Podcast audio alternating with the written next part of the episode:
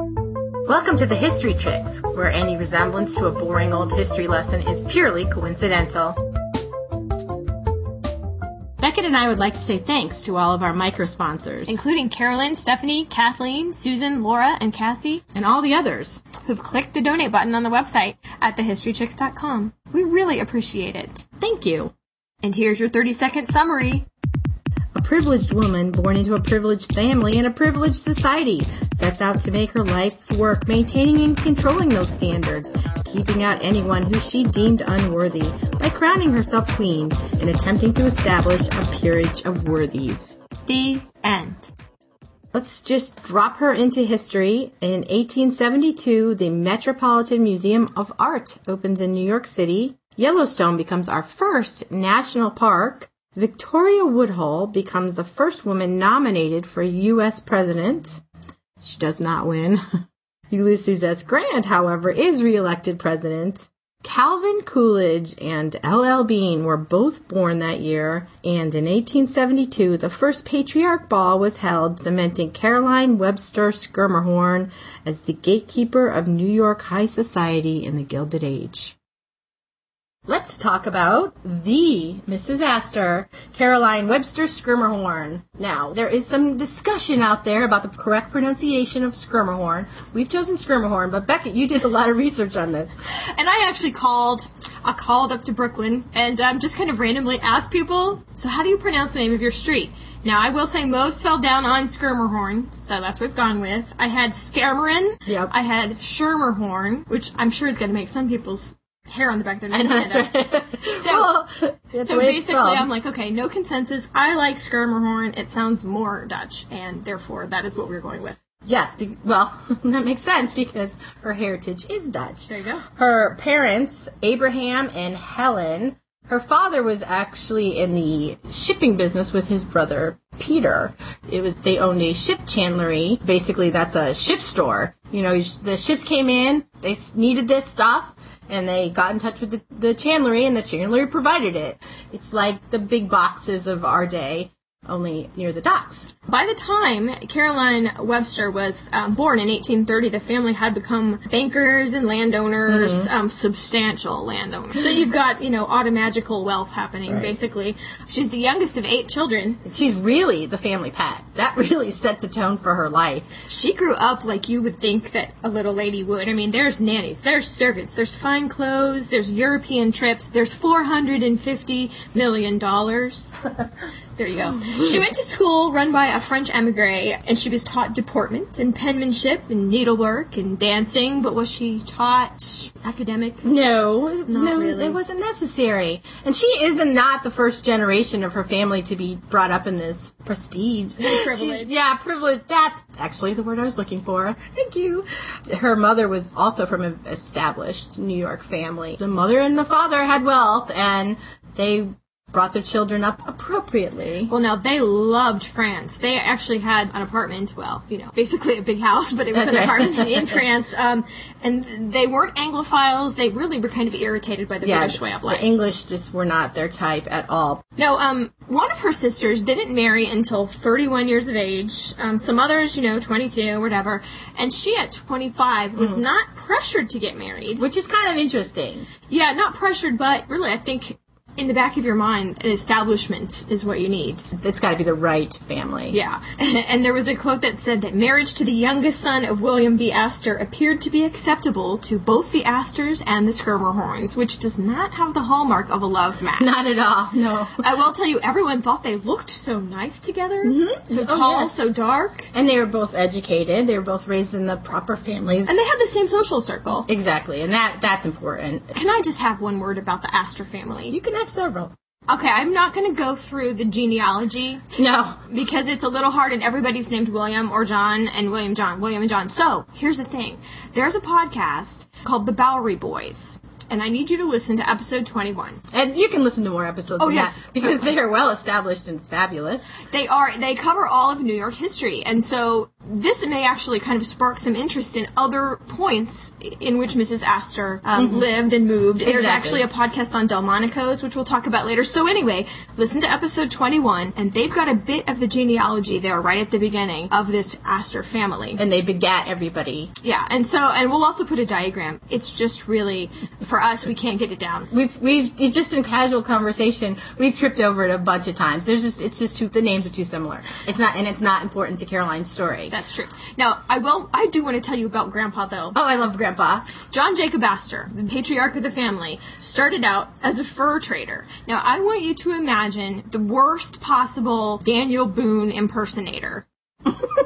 And give him a whole bunch of money. I'm not even talking a nice, mild man like Pa Clampett. Mm, oh no. No, I'm talking about if Pa Clampett spit all the time and cursed. Is rude and yeah, and all of a sudden and he makes a wealth. He is what starts the family's wealth. So he's horribly vulgar and repellent, and he would casually, he'd be at dinner, because you had to invite him. He'd be at dinner, and he would wipe his hands not on the napkin, which would oh. be a proper, not on the tablecloth, which would mm-hmm. stink, but at least be better than what he did, which is he would turn to the lady beside him and wipe his hands, his greasy, dirty hands, on her the sleeve of her dress. Isn't that lovely? And if she didn't have sleeves, on the sides of her dress. nice. I don't think they had shout back in those days. yeah, most of these dresses aren't going to wash. No, not well, not well at all. And so he's not only eating with the wrong silver, if he picks up the fork at all, he's Yeah. burping, he's yelling down the table people. but he's got a lot Oh. of money, and so he's got a lot of power. So a couple of generations go by, and luckily everyone calms down and they kind of polish the image of the Astors up quite a bit. yeah, Thank goodness, because you, how could you not? yeah, it's it's all uphill. Yeah. That's um, what my husband and I say is cuter than Don Knotts. It's like that's not too hard to do. that's true. Poor Don Knotts. Okay, so anyway, by the time we get down to Caroline marrying, this family, the Astors, believes in the principle, like it's very British, of primogeniture, which means basically the older boy gets everything. Everything. And that keeps the fortune together because, you know, think about generation after generation of nine kids or whatever, and eventually you're left with little parcels of whatever. So, yeah, it gets divided up. It's too thin. It doesn't have as much oomph. So the key to Caroline Schermerhorn's future husband is the fact that he is the second son. Yep. He's So he's he's the spare. fu- despair. Really? And there's actually another son that Henry that isn't even talked about. But the mm-hmm. two that we really need to discuss are John Jacob Astor III, who is the firstborn, and then the secondborn is William Backhouse Astor Jr. So if you think about it, William, our William, was the Prince Harry of his generation. I mean, you know, he went to the office because that's what he, He was had expected business, to do. He yes. did have business, but he really wasn't relied upon. He wasn't involved in the critical decisions. He was de- definitely just in the wings in case something happened to the older brother, and that's got to wear on a guy, I think. No, and his whole life was like Yeah. So, Yeah. so the thing is, um, his parents thought that, that that marriage to a respectable person would fix him. That's just a recipe for disaster. But so, so they were married. Obviously, an arranged marriage. There was no real sentiment between them. No, Although they kept a good so. facade, you know, for the first few years of their life. For the few about first about ten, they kept up a good facade. I think that happened a lot in those times, Yeah. especially in the social circle. It's So um, the two, uh, Caroline and William, had five children, four of which were girls, and I think they were headed for the heir too. they came pretty quickly. They had all five of them in, in ten years, and they finally got their son. boy. And then Caroline shut off the baby maker. Well, yeah, you'll notice that's where that all stops. I have the boy, I'm done. I'm really not sure what she got out of this marriage deal, except for maybe having the title of Mrs. and she's the boss of her own household. Actually, I think it's a score for her.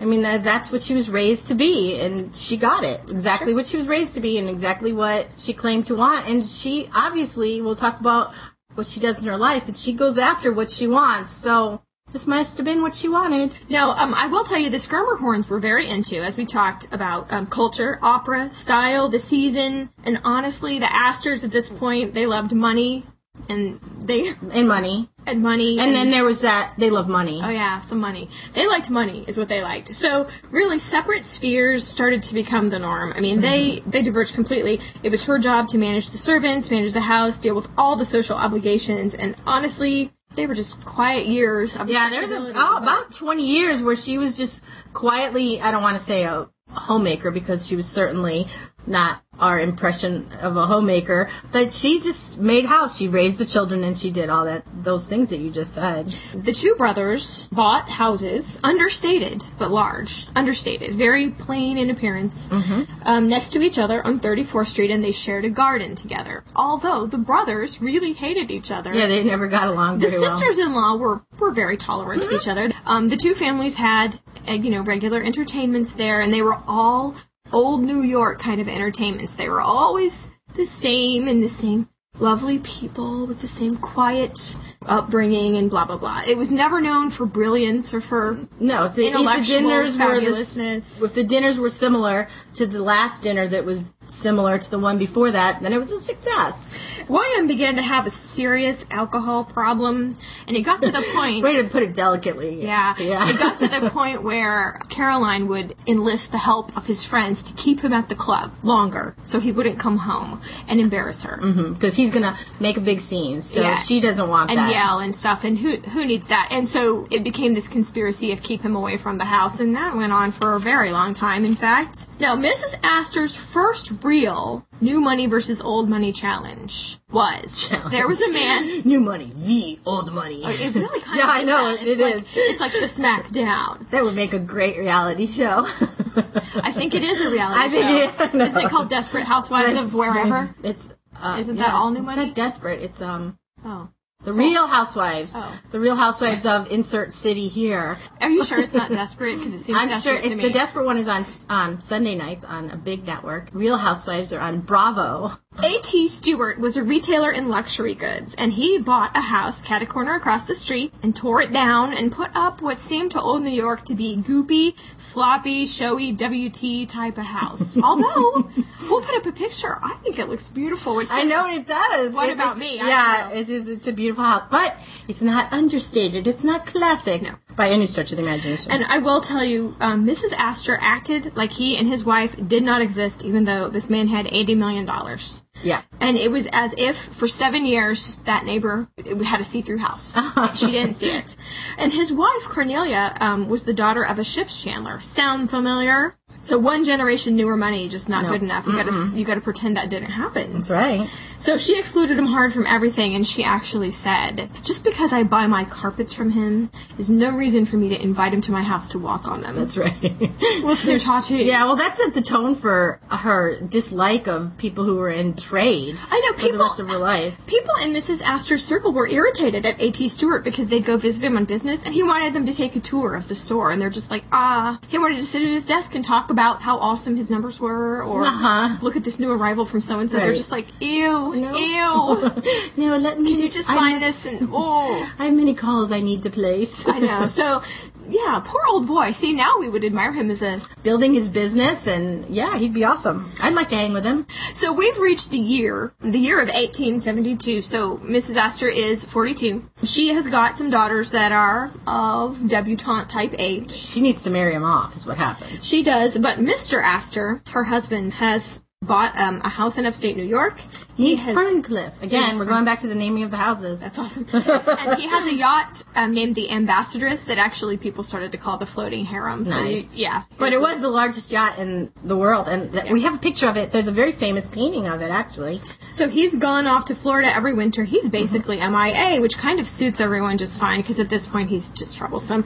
And and when asked about it in public, Mrs. Astor would always say, "Oh, the sea air is so good for my husband's health." She does a I'm no job. sailor. I've never set foot on the boat. Yeah. Although really, it's She funny was. because she was outed because in Newport the young ladies sought after her to chaperone them on the young men's yachts because Mrs. Astor was the only one that could stand the up and down of the smaller yachts and wouldn't get sick.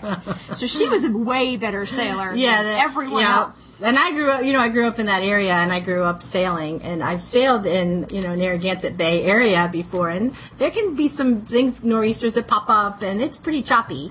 So she had no problem. So Mrs. Astor looked around and she kind of felt that society was contaminated. Well, and if you think about it, all of the people from, you know, Ohio and Washington D.C. and they got some money and then perhaps Kansas. ew.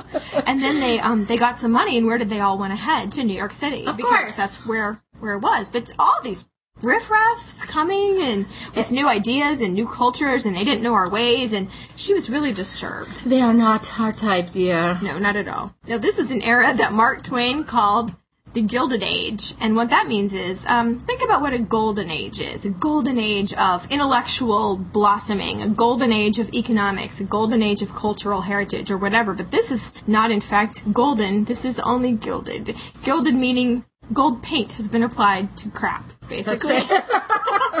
and so Mark Twain, you know, obviously that's not complimentary. A gilded age. We think it's fancy. But I know it it sounds really very fancy, but it's not. No. Mm-mm. it really means um, a lot of glitter on the surface with not a whole lot of substance to it, which is really kind of what happened. So, um, right about now, she meets her partner in crime, I should say. His name's Ward McAllister. We're going to talk about him a little bit after the break. We're just introducing him now. Um, remember Dr. Howe from Helen Keller, who taught Laura Bridgman? Okay, every time you say Dr. Howe, I always think of Dewey Cheatham and Howe. Okay, go on. From Dickens? just- That's what it sounds like. No, from the Three Stooges. And our levels have been established. okay. Anyway, It sounds so, like a Dickens. Okay, whatever. enter Samuel anyway. Ward McAllister. Ward McAllister was Dr. Howe's wife's cousin. I, that's all I was saying. Is there's a six degrees of separation thing? Long, you know, long ago, like Yes. fifteen minutes ago. That's what I was That's trying to say. Okay, so so some say that Ward McAllister was the eminence grise, which basically means um, the man that did all the dirty work, Right. and some say he's a trained monkey. So we'll explore that relationship right after the break.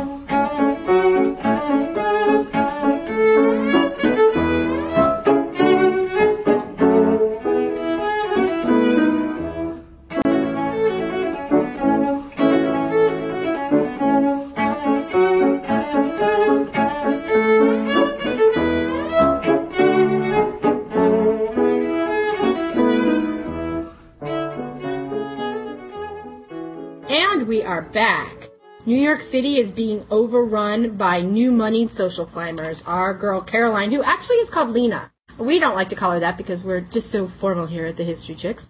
But since she was a child, she was called Lena. That was her nickname. So, Lena, Caroline, okay, I can't call her Lena. She can't have her New York society run over by these newcomers, these upstarts. They don't know our ways, and plus she has to find her daughters a husband. So enter Samuel Ward McAllister.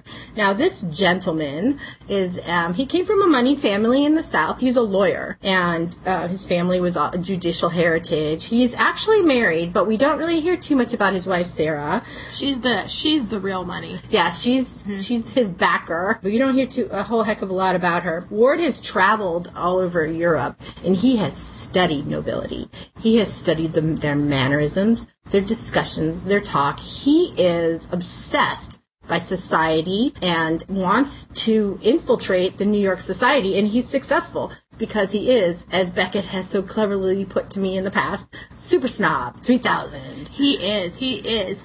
The thing is, he got exposed to this kind of society in the 1850s, and then when he shows up 20 years later, he has nostalgia for the good old days when everybody knew who was who and everybody knew what was what, and it's like nostalgia for the 1950s now. Right. You know? Oh, he totally glossed it over. and- yeah. Yeah, he, he saw it the way that he wanted it, and he saw an entree into society through several. Actually, he hung with several people in Caroline's world. I think Mrs. Astor won for the main. Well, there were two main There were a reasons. couple reasons, She had, you know, she had the right temperament or whatever. But another thing is, she had an absent husband Mm-hmm. because Mamie Fish's husband, Stuyvesant Fish, hated Ward McAllister. and Thought he was a little toady dirtbag like Mm-hmm. Right.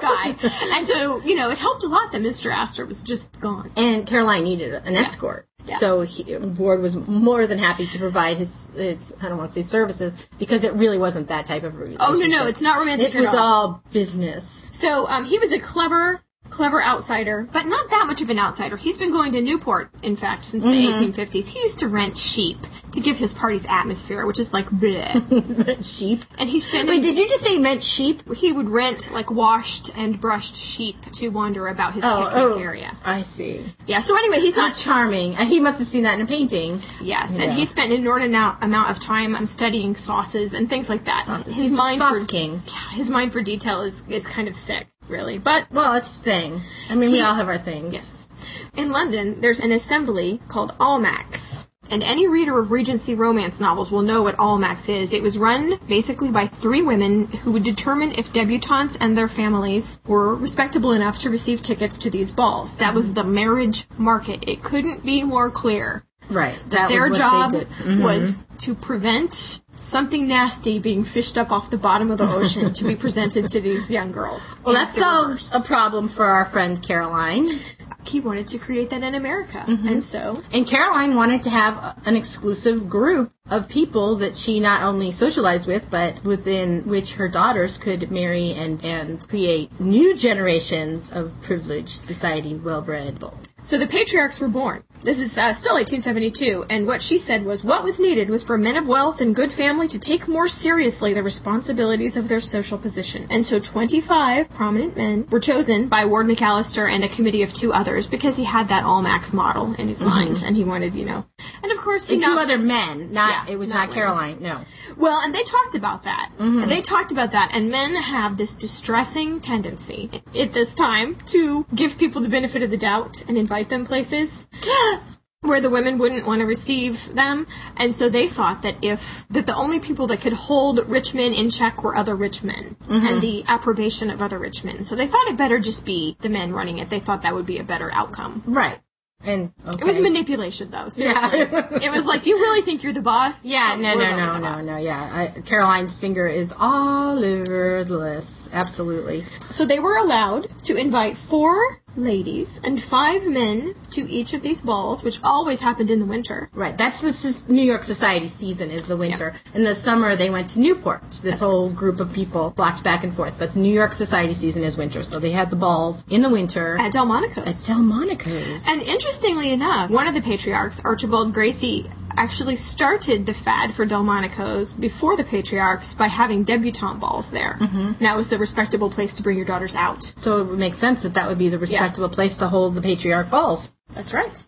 So the purpose of this whole strategy is that it was designed to bring an end to the social republic that they thought was horrible, this whole free for all, and to bring an aristocratic social order. You know, the British have an, a social order, and it's called the peerage, and everybody Right. knew where everyone stands. it. And we'll talk about peerage when we discuss when we discuss more about the Gilded Age heiresses. But yes, They actually did a, a junior version called the Family Circle Dancing Class, and it was basically just the junior patriarchs. All the children of the patriarchs and friends went to this, and, and Ward spent many mornings that he complained of, but I think he secretly loved receiving crying mamas weeping at him about they didn't get an invitation. right.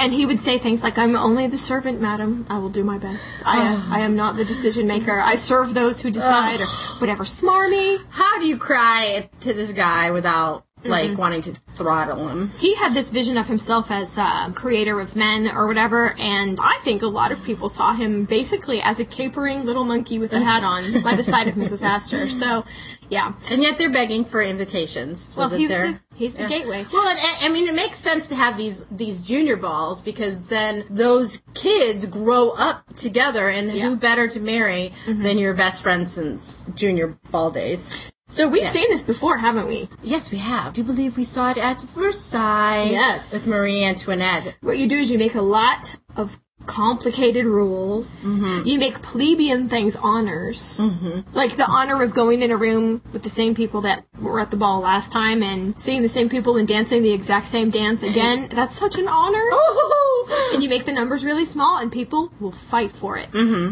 It's very psychologically clever. Them. yes. Oh, it, it sure is. Now here's how a typical ball would go. At 10 p.m., this is at the beginning now, they got a little later, later in the decades, but at 10 p.m. the evening began. There were always two orchestras uh, at Mrs. Astor's and the Patriarch's balls, so that there was never a uh, break time where the orchestra had to take a, a lunch break or whatever. Because you always need music to listen to, because otherwise you'd have to Talk to each other. Imagine. And yeah, the conversation was not very intellectually No. stimulating. So you began with the waltzes, which a generation ago had been scandalous, by the way.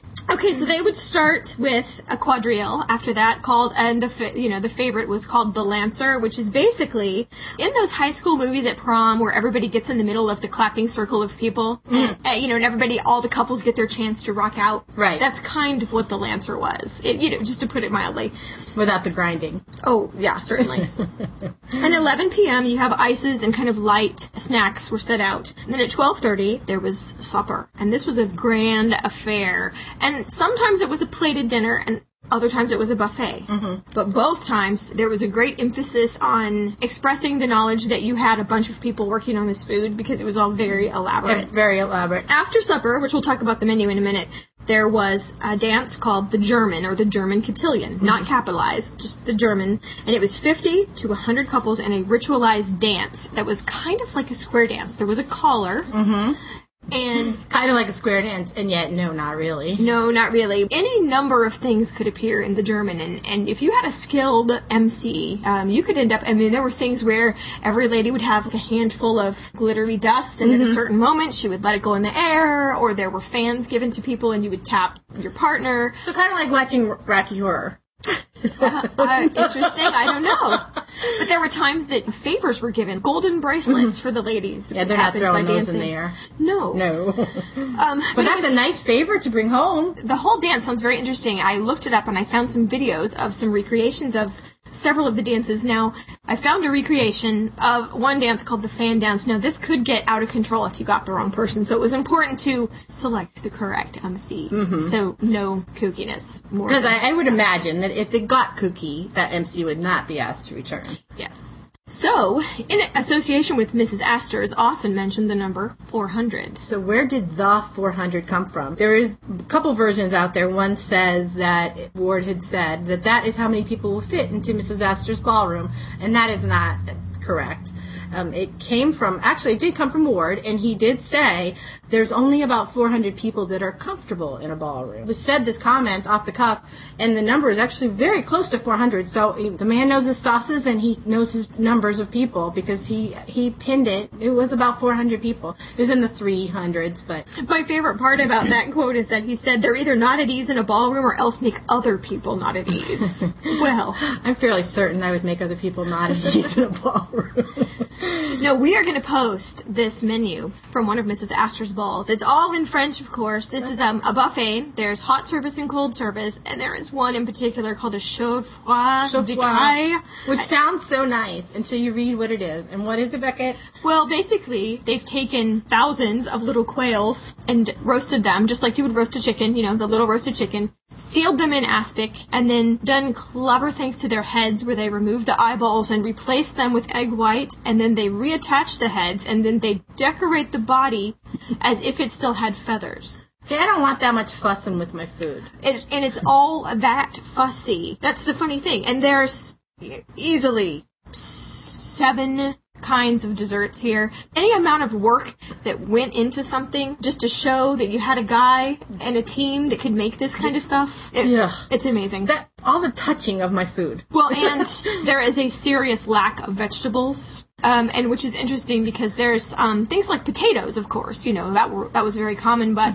on hominy. But other than um, just a very few vegetables, um, raw vegetables were thought to be terrible for the digestion, except for celery, which was seen, which is very raw on your digestion. Oh, yeah. But it was it was seen as uh, you know high class. But vegetables were rare vegetables, is what they called them. Were not seen as very healthy for you. That's something. Isn't that funny? As a low carber, I'm thinking you're not doing too much of this. As a low carber, I'd be great. Meat, Yeah. meat, meat. I just have to avoid the dessert, of course. A little pate, yeah. So Sal- well, well, salad oriental. We don't really know what that is. It could be anything. Anything. But yeah, I have a. Um, I've translated what I can of all this, and so you'll have to see.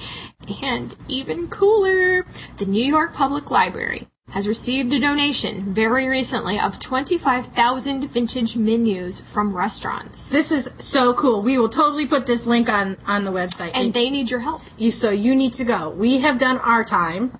Now you go do yours. They need people to transcribe, not translate. So you don't have to know any foreign languages or anything. You just know have to know how to read, really. They've scanned all their menus and they're putting them up, and you just click and translate for them. And they are aiming to create Transcribe. transcribe. Sorry, they um, are aiming to create a database of vintage menus. They're all from around this time period, and they've got prices on them too. It's very Mm-hmm. It is interesting. Culturally, it's a very it's very interesting to read through the menus.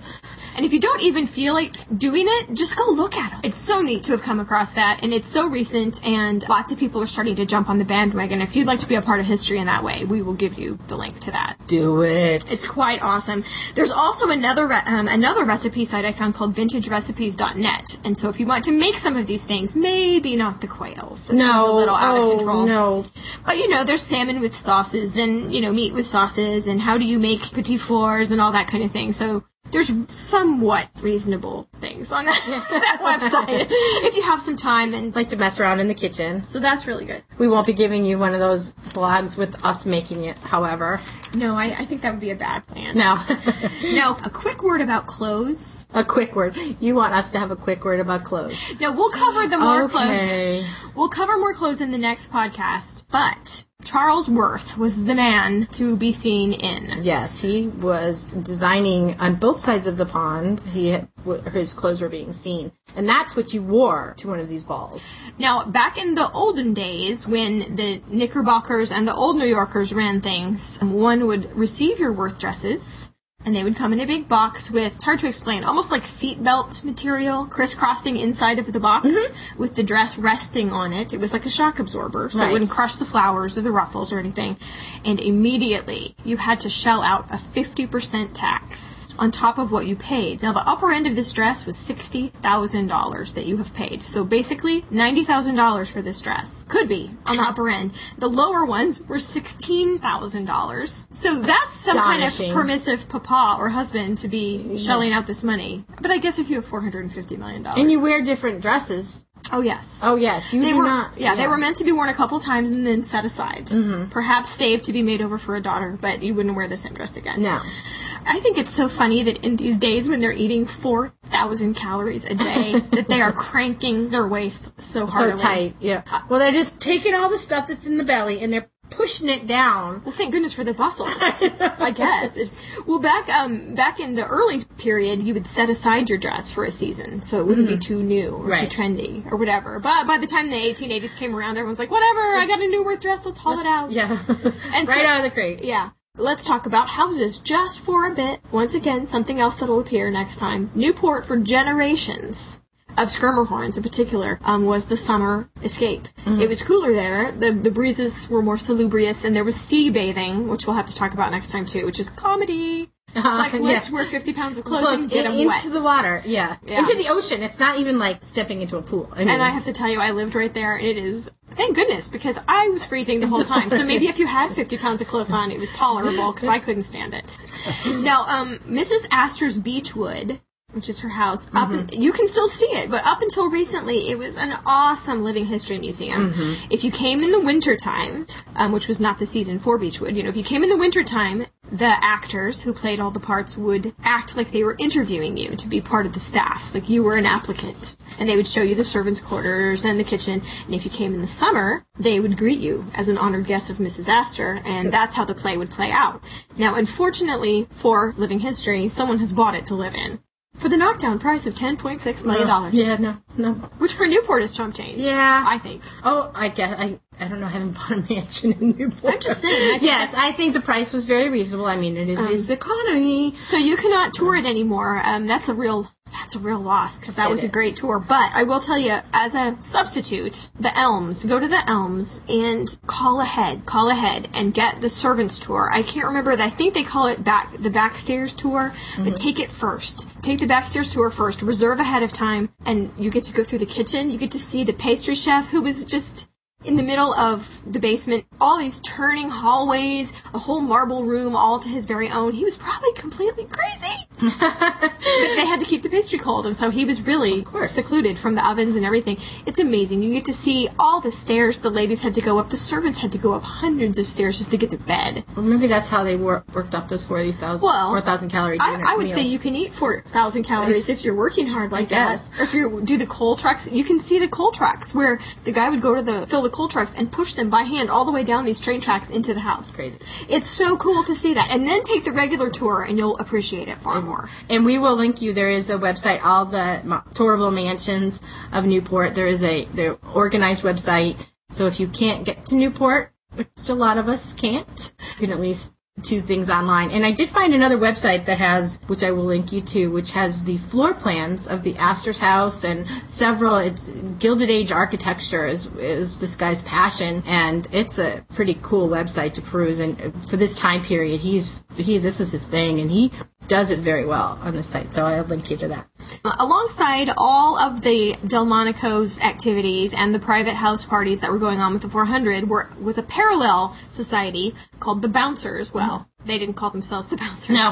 the 400 called them the Bouncers or their Arrivistes. Arrivistes. Speaking French. Basically, you know, the new people. And they would have, they would have dances too, and it wasn't actually so exclusive because the 400 would be invited and attend these mm-hmm. balls, but the reverse was not true No, it was not. until the turning point started to happen when the bouncers started to gain a little ascendancy. You know, we've had our 11 years of old money bliss, mm-hmm. and now the ultimate bouncer has raised her head for combats. And that would be Alva Vanderbilt. Now, the Vanderbilts are pretty wealthy people at this time, but they are new money, and Caroline wants nothing to do with them. Now, a lot of what you read says that she snubbed the Vanderbilts and she snubbed Alva. One of the books that we will recommend has a picture on the cover of Alva standing right next to Caroline at a social event. So they did they did go to the same. They weren't besties by any stretch. No, of the and you know, um, the old story, which is largely true but has been really amped up by the press, I think. The famous story is that social climber Alva built a new French style chateau on Fifth Avenue, and everyone was gaga to see what was going on. Poor A.T. Stewart was just ahead of his time, wasn't he? It's-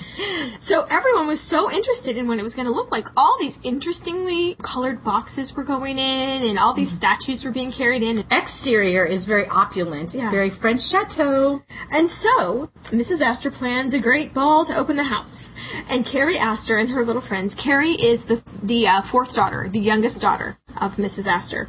Carrie and her friends have been practicing a little dance to perform for everyone, and they've gotten someone to make these electric star headpieces, and they light up. This is amazing. It's 1883, and we've got electric lights on our head. Isn't that interesting? That is cool. That and, we dance with. And later, after after this period, the, some of the gowns had equally fascinating electric pyrotechnics that went on in the gowns. Isn't that interesting? Yeah. So she's practicing this little dance, and Mrs. Vanderbilt puts on this sorrowful. Oh, so sorry. Um, I'm so sorry, Miss Astor. I cannot invite you without your parents and your mother, who is my social superior, has not yet recognized me, so I cannot invite your family. And this is going back to the calling card thing. Yeah, this not- is yeah. calling cards. This is part of the complex rules that Caroline helped establish. And her own rules are biting her in the fanny because she has to, as Becca just said, as a s- social superior to Alva, she has to come and, and leave her calling card at Alva's house and, and acknowledge her presence, which has not yet happened, which is what Alva is waiting for. And you know how how could you have your your poor little daughter miss? It's the event of the decade. Oh yeah, every everyone's going. yeah, everyone's going. And so uh, Mrs. Astor did call. That is a historical fact. But you know, some of the Astors had been at Alva Vanderbilt's wedding. It's she wasn't snubbed the same way that the Stewarts had been snubbed. They'd been guests at patriarchs' balls too, um, repeatedly. Mrs. Astor was often in the same room. Now that doesn't mean that they Talked. spoke really, Uh, but they were on the same committee together to build the pedestal for the Statue of Liberty, which was pretty cool. Very important. Okay, so after this event happened, this could be a face saving comment, but Mrs. Astor says, We have no right to exclude those whom the growth of this most great country has brought forward, provided they are not vulgar in speech and appearance. The time has come for the Vanderbilts. Hmm, yeah. That sounds like some face saving to me, A but little backpedaling, and I love the way that she leaves in a loophole, provided they aren't Yeah. vulgar. Oh, okay. Who decides that? That sounds a little subjective, but oh, okay. And then the new money strikes another blow because Two years later from that, the old Academy of Music, there are boxes to be seen at the opera. There's a finite amount of boxes. Mm-hmm. And just And like the opera is a big part of their society. That's Yeah. where they went before they went to the patriarch balls. And that's why the dances always started so late. One must appear at the opera. Poor opera singers, though, I don't think anyone paid one bit of attention. they were too busy looking at all the other boxes. I know, and that's where you were to show off your wealth. I mean, there's no sense having these fancy dresses if no one sees them. Mm-hmm. And so, Like the fancy dresses that we're wearing right now. I have pearls on my shirt. I know, I see that. That's really okay, well, cool. mm, that's as far as I go. But um, at the opera, just like land, they're not making any more of the boxes. They are a No. finite number of boxes in this old Academy of Music, and New Money just said, just sidestepped. Okay, they built a new opera house. Ta-da! They built a new opera house with 90 boxes, which ended up being way too many, and they took the third tier down because it was embarrassing. There was empty, you know, Yeah. third tier. That's we can't have that. So they actually ended up deconstructing the top tier. So they had 60, which was more than enough. Mm-hmm. But that was so glittering with wealth and just money from every corridor. They started to call that the diamond horseshoe. The two rows of the two tiers of boxes were the diamond, Diamond horseshoe. horseshoe. Yeah. So there's finally room for everyone. So thanks, New Money. Thanks for making that happen. Yeah, appreciate that. And uh, all these things used to become the property of some sad little reporter that was pushed to the side, society reporter, whatever, you know. But this is the era in which this society reporter became FAMU. Yes, this this society is- reporter. They went all out and they reported on the events. And you can, we'll link you to a, oh, at least one of them. You can find the rest of New York Times reports of these of patriarch balls. Yeah, descriptions of clothes and the food and who was dancing with who and are there European nobility present? Yes. Because there there were because people's daughters started marrying British nobility, and then we'll talk about that at the next podcast. Mm-hmm. And it wasn't in the at the patriarch's balls. It wasn't just the twenty five plus their nine invited guests. There was visiting dignitaries could come, um, debutantes from other s- towns, cities who were being received in New York. They could come. so the upper classes began to get wise, and they fed information strategically to the press, and this helped the paper. Because the middle class was consumed with copying the details of these balls for themselves. Uh, how fast were there knockoffs of the Duchess of Cambridge? Yes. This dress from Issa. That's right. Right, I mean, within hours. Yeah. And I have to say, can I just take an aside because we like to talk about fashion? How thrilled I am that she wore sleeves. I know it was proper for Westminster Abbey to have sleeves on your on your dress, but now because Catherine wore sleeves, sleeves will be coming back because there are a lot of brides out there who really should not be wearing strapless gowns. There you go. So I, I for one, am saying thank you, thank you, Catherine. Well, the advertisers loved this too because they got to the jewelers, the florists, the mm-hmm. decorators. Society coverage began as respectful, even toadying, kind of. But soon there was a man named Mr. Mann. I swear that's his name. Okay, I believe you. And he had a column called The Saunterer, and he started to kind of expose what he called the foolishness. He um, wanted to out the expenditures. He found the tackiness. He was like the Paris Hilton of his time. Yes, you know that guy. Yeah, I Yeah. think it is like Perez. Hilton. Yeah, Yes. the blogger. But except for he had a blackmailing streak in him, and I can't speak to Perez Hilton. I don't know if he's got this in him, but Mr. Mann used to write these scandalous articles and show up at the gentleman's club waving it and saying, "I would love to publish this unless there's some." And he would hold out his other hand silently, nice. and he was not averse to publishing things. If people didn't pay, well, mm, That's goodbye. blackmail, pure and simple. And he would say things wantonly for no money. Call like Mrs. Bradley Martin was so ablaze with diamonds from head to foot that she looked like a dumpy old lighthouse. I bet she looked in the mirror and she didn't feel the dumpy old lighthouse. But maybe she did after she read that in the paper. know, she started to doubt herself. So, um, Mrs. Astor, he described as a vain and jealous old lady. Um, so 1890, old Ward McAllister, in Oh. bed with such people as Mr. Mann, not literally, but you know, he was feeding them details because he was an insider. Mm-hmm. He made a big mistake. Big mistake. He writes a tell-all, and it's called Society as I Have Found It, and it is actually online, and we will link you to it. Yeah, it named no names, really. no Although you knew who was who. It was pretty obvious. it seemed very smarmy and gossipy and not flattering to the people, but very flattering to himself. Of course. And it, these are the same people that he has put in his clique. So the clique is turning on him. Well, and one patriarch said, "Oh, poor McAllister, what a pity it is he wrote a book." and just the cap on the thing, he was, you know, he was in the papers too much already for the old guard to tolerate.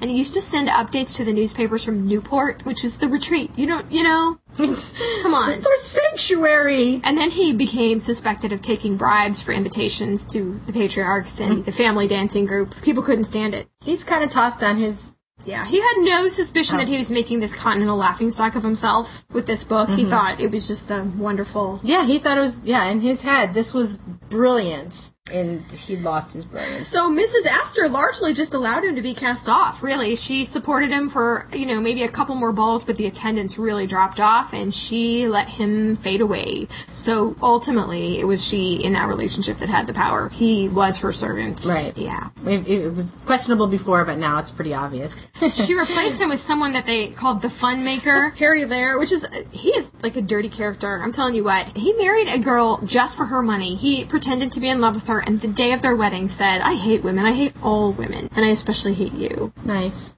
I'm like, Merry Christmas. And so she stayed in a marriage with him for 28 years rather than get divorced. But luckily it ends well for her. She marries titled British nobility. Ah, So ultimately, but I feel very sorry for her That's for a long 28 time. years. So I'm prejudiced against the fun maker.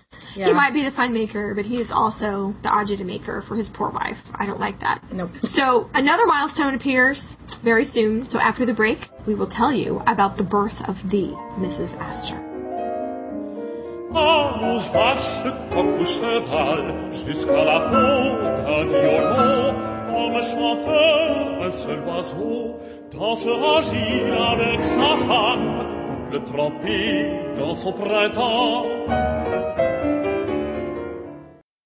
Lors de l'herbe, le plomb du ciel, séparé par les flammes brûles de la santé, de la rosier, le sang s'irise, le cœur tarde. And welcome back. Let's talk about the Mrs. Astor. She's called the Mrs. Astor, but why? According to the rules of primogeniture, she should not be the Mrs. Astor. That should be her nephew's wife, who is living next door to her in New York. But she wants the title, so she takes it. William, her nephew, instructs the post office in Newport to anything that comes from Mrs. Astor direct to my wife. Well, the postmaster in Newport, knowing full well what side his bread is buttered on, mm-hmm. continues to deliver the Mrs. Astor mail to Caroline Astor. which is really infuriating the William the nephew's family. And the press inflames this to the point where it embarrasses William Waldorf Astor. Mm-hmm. It, it makes him so furious because society is not going along with his wishes and is sticking to his aunt. And his aunt rubs him the wrong way anyway. Always, the they families have never been close. No. We've talked about that. And so, you know, this, not just the name thing, but just basically the whole of society irritates the crap out of him. And he pulls up stakes and goes to England. which is a fine place to go because Mrs. Astor does not approve. Of And she did, yeah, and so she's not going to be there and he's getting no. away from her. And you know, he, Actually, well, fares very well in England. he um, ended up buying himself through effort and money several titles, the highest of which was Viscount Astor. And in a six degrees of cool separation thing, he bought and restored Hever Castle, which is Anne Boleyn's birthplace. Cool. Anne Boleyn, the second wife of the famous, infamous Henry VIII. Who We are not talking about this week. No. No. But we are, uh, they're on the list, so, you know, you can keep telling us to talk about them, and we will someday. So, so here he is in England, and um, you know, with no plans to come back. So, what does he do to his aunt? He rips down his house and builds a hotel next to her mansion. Well, this is not faring well for her. She she's looking at the back of his hotel. There's no windows. We've got a picture. We'll have to show you. She doesn't even get to look at the people coming in and out or the fanciness. No, she's got a blank wall. It's the blank wall. The garden, which now is full of shadow and probably everything's dead, Dead. and her house. Right. And so she and her son construct this plan. Well, we're going to make a livery stable so everything stinks.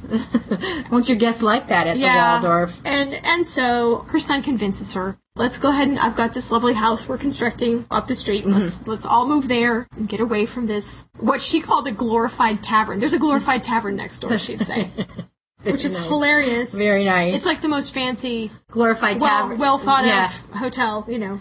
It's the Waldorf. So what else? Now the Bowery Boys obviously go into greater detail about this on their podcast about the history of the Waldorf Astoria. Yeah. But basically, uh, at this point, her son and Caroline rip down her mansion and build the Astoria right next door. Yep, and in between, there is a lovely place to show your wealth and for the husbands to parade their wealth upon the necks and earrings of their wives mm-hmm. called Peacock Alley, which reminds me of the Hall of Mirrors because I mm-hmm. think that was constructed so that people would be able to parade and show off their things to mm-hmm. everyone. And so Peacock Alley was kind of the same thing. Very, yeah.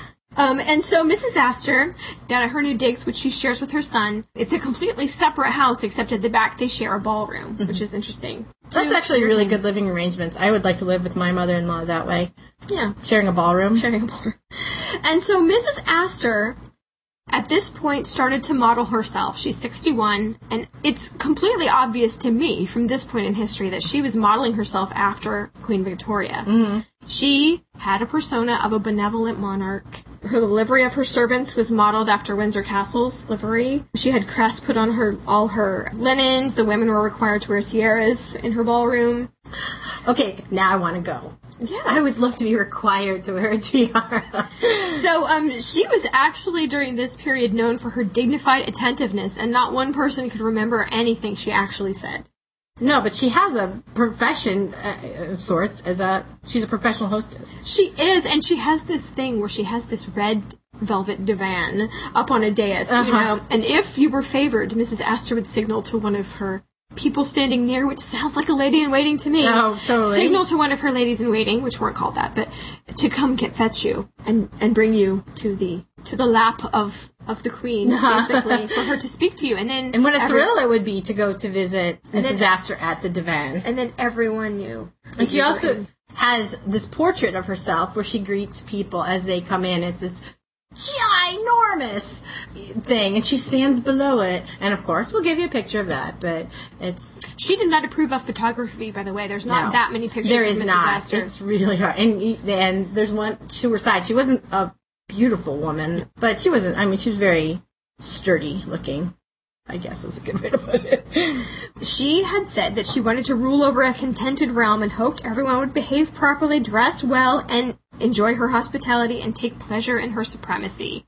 if that doesn't sound like some kind of queen. I don't know what is. Okay, now, this rival, another rival, Take Two, although not really new money, Mamie Fish, unfortunate name, but very old family. Maybe Um, Stuyvesant fish. Stuyvesant? I just like saying Stuyvesant. Yeah, that's, um, in fact, um, yeah, she's an older family than the Schermerhorns, Mm-hmm. but she was witty and always, um, her parties were full of gossip and intellectuals, and, um, Ward McAllister had been taken up by her a little bit as he got dropped by everyone else. He was very useful. Mm-hmm. And Oh, he knew the rules. Yeah. For sure. But um, Mrs. Astor just kept inviting her and vaguely smiling and was notably unaffected by anything Mamie Fish did, and that automatically made her still seem superior. like, feel free to dance about Mamie Fish with all your ridiculous notions, but here I am smiling on you. Oh, yes, Mamie Fish, whatever. yeah, it's so funny. And so Mrs. Astor, toward the end, when she was a professional hostess and had 600 to 2,200 guests in her house all the time, would receive under that great famous portrait. And then everyone was received. She would nod, look about, and go to bed. Go to bed. She did her thing. Her daughters were there. They could handle it. The, Absolutely, the staff knew what they were doing. There was nothing to be concerned about. I'm She's been to this party before a few Yeah. hundred times. So she just would go to bed, which seems kind of, um, kind of cute. I don't know. It- it is. It is. And I actually, she softens later in her life. She does. She does. Her daughter Charlotte has gone off and had an affair on her husband and has to be hauled back from Europe. And according to the rules of society that Mrs. Astor has put in play, uh, her daughter should be pretty shunned at this point. But no, no, no. It is her daughter, and she's she's got her back. And so, who is standing under the portrait, greeting the guests? We accept her back into society because Mrs. Astor basically is saying, "Yeah, accept You her." will, yeah. And interesting, Charlotte was the only daughter that had an arranged marriage. The other three daughters married for love. The first mm-hmm. two got away from her. I think they didn't. They got married. Woo! Before Yeah. whoa, the parents. and so they determined they were going to handle Charlotte's. And then Charlotte turned out so bad that Carrie was allowed. We'll talk about this in the next podcast. Yeah. To marry someone they completely disapproved of, but they allowed because she was in love and they didn't want Charlotte's thing to happen again. Right. And, you know. Yeah. And also, one of society, one of the society women who had fallen on a little hard times was very enterprising and opened a tea room. So she's in trade, and Mrs. Astor purposely took people there and patronized the tea room and made it very fashionable and acceptable to be in. So she supported people that were her friends. So she's softening. Yeah. No, there's no doubt about that. Unfortunately, um, as, at the peak of her softening, she kind of goes a little crazy. She's she's really overcome by dementia later in life and is living, you know, with her son mm-hmm. and planning balls that no one will ever attend and writing out the invitations and planning the menus and driving down the street and waving At no one. at nobody and talking and greeting people who aren't there. Yeah, her house was filled in the evenings with callers and conversation, but there was nobody there. It's kind of sad. And all those fancy invitations she wrote, her secretary uh, would listen attentively, write out all the things, and then they would be put in a drawer or thrown away in the fire. They never got delivered. Um, and then she would go shopping, and upon orders of her son, the merchants were to pretend that these were real orders and write them down, and then they were to rip out the order and just simply throw it away. And it says a lot about her that they did that. Yeah. The merchants all did that. And it was a yeah. kindness, I think, just to, not to call attention. Because she's given so much to their businesses over the years that Yeah. it's just good customer service. Oh. Uh, so, at a clear moment, though, this is what she hoped for herself, for her memory. She had hoped that her reputation would be of dignity, while the current seekers of notoriety were no gentlewomen. She hoped she would be remembered for the dignity of her life. I think she's dignified. Yes. Yeah, I'm still reminded of this picture that I see though that it's called After the Ball and it's a lady, a girl, young girl who's mm-hmm. obviously not been invited and she's mm-hmm. reading the newspaper and she looks so wistful and sad. And I just keep thinking about all this all those innocent people that were just shunned for no apparent reason other than the whim of these two people.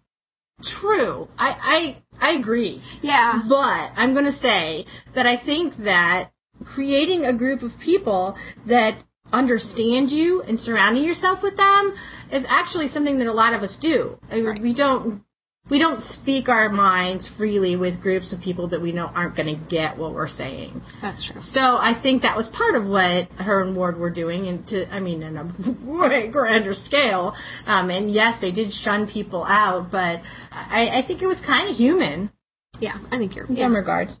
Well, finally, uh, she's had a stroke. She's left society, and finally, in 1908, at the age of 78, Caroline dies. You can still view her remains are interred at Trinity Church in New York City, and there is a obel. Cenotaph. Thank you. There is a cenotaph Or in her- obelisk. whichever. in her honor. Um, and of course, we'll link you to that because there's a really cool website. That, you know, find a grave. I don't know if anyone's ever looked at that. It's just kind of fun ish in a creepy sort of way to to go through that. So that's pretty cool. So Caroline passes away four years later. Her son John Jacob Astor goes down on the Titanic, which is kind of a famous death um, tied to that family. Her her husband is dies of an aneurysm in Paris, very sad, and society is left without any queen to regulate it. So what happens? the society really does fall apart into little kingdoms, and it took three women to replace her as queen, but even together they never achieved one society.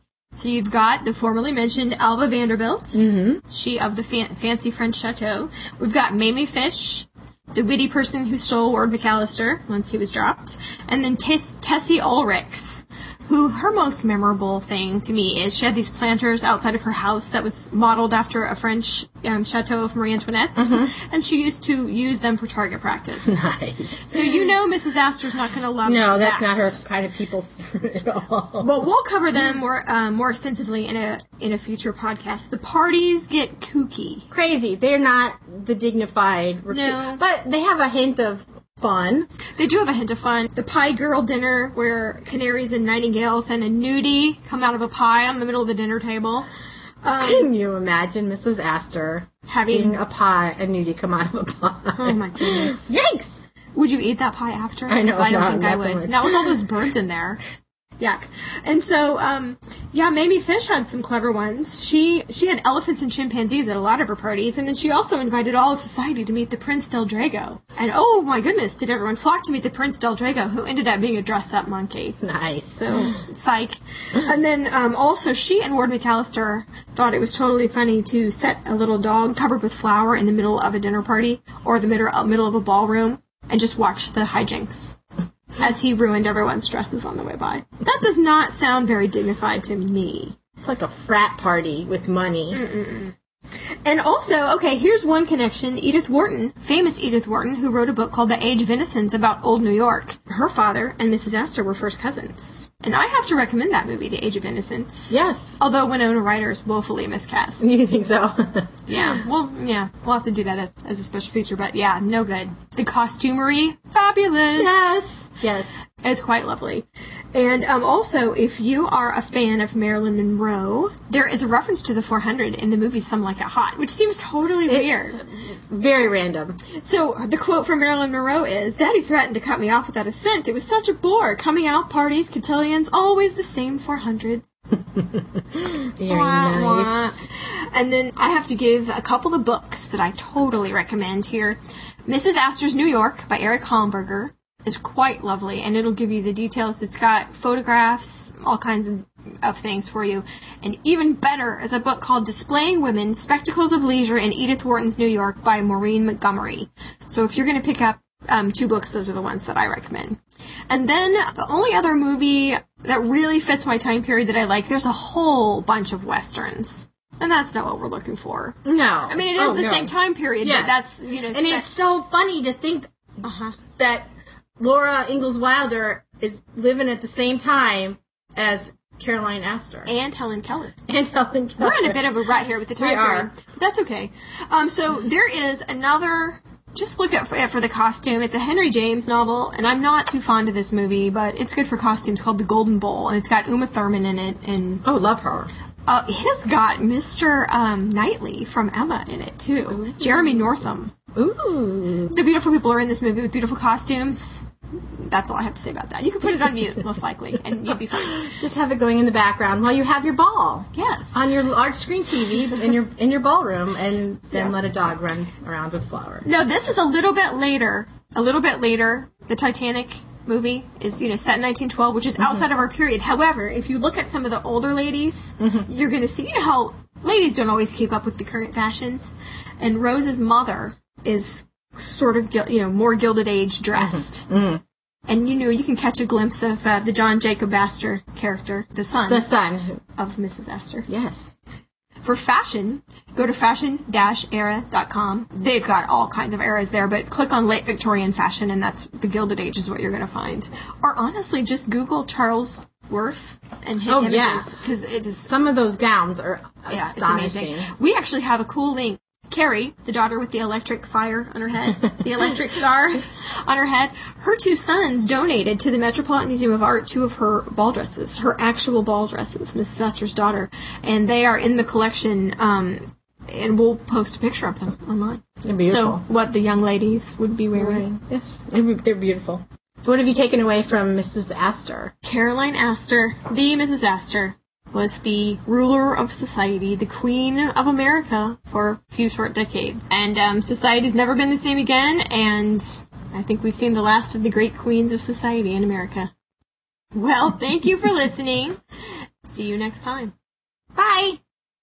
For show notes and links to the things we talked about today, please visit us at thehistorychicks.com. Follow us on Twitter at thehistorychix with, an X. Or like us on Facebook without an X. If you'd like to in real life, please tell a few friends or leave a review for us on iTunes. The music in our podcast comes courtesy of Music Alley. Visit them at music.mevio.com.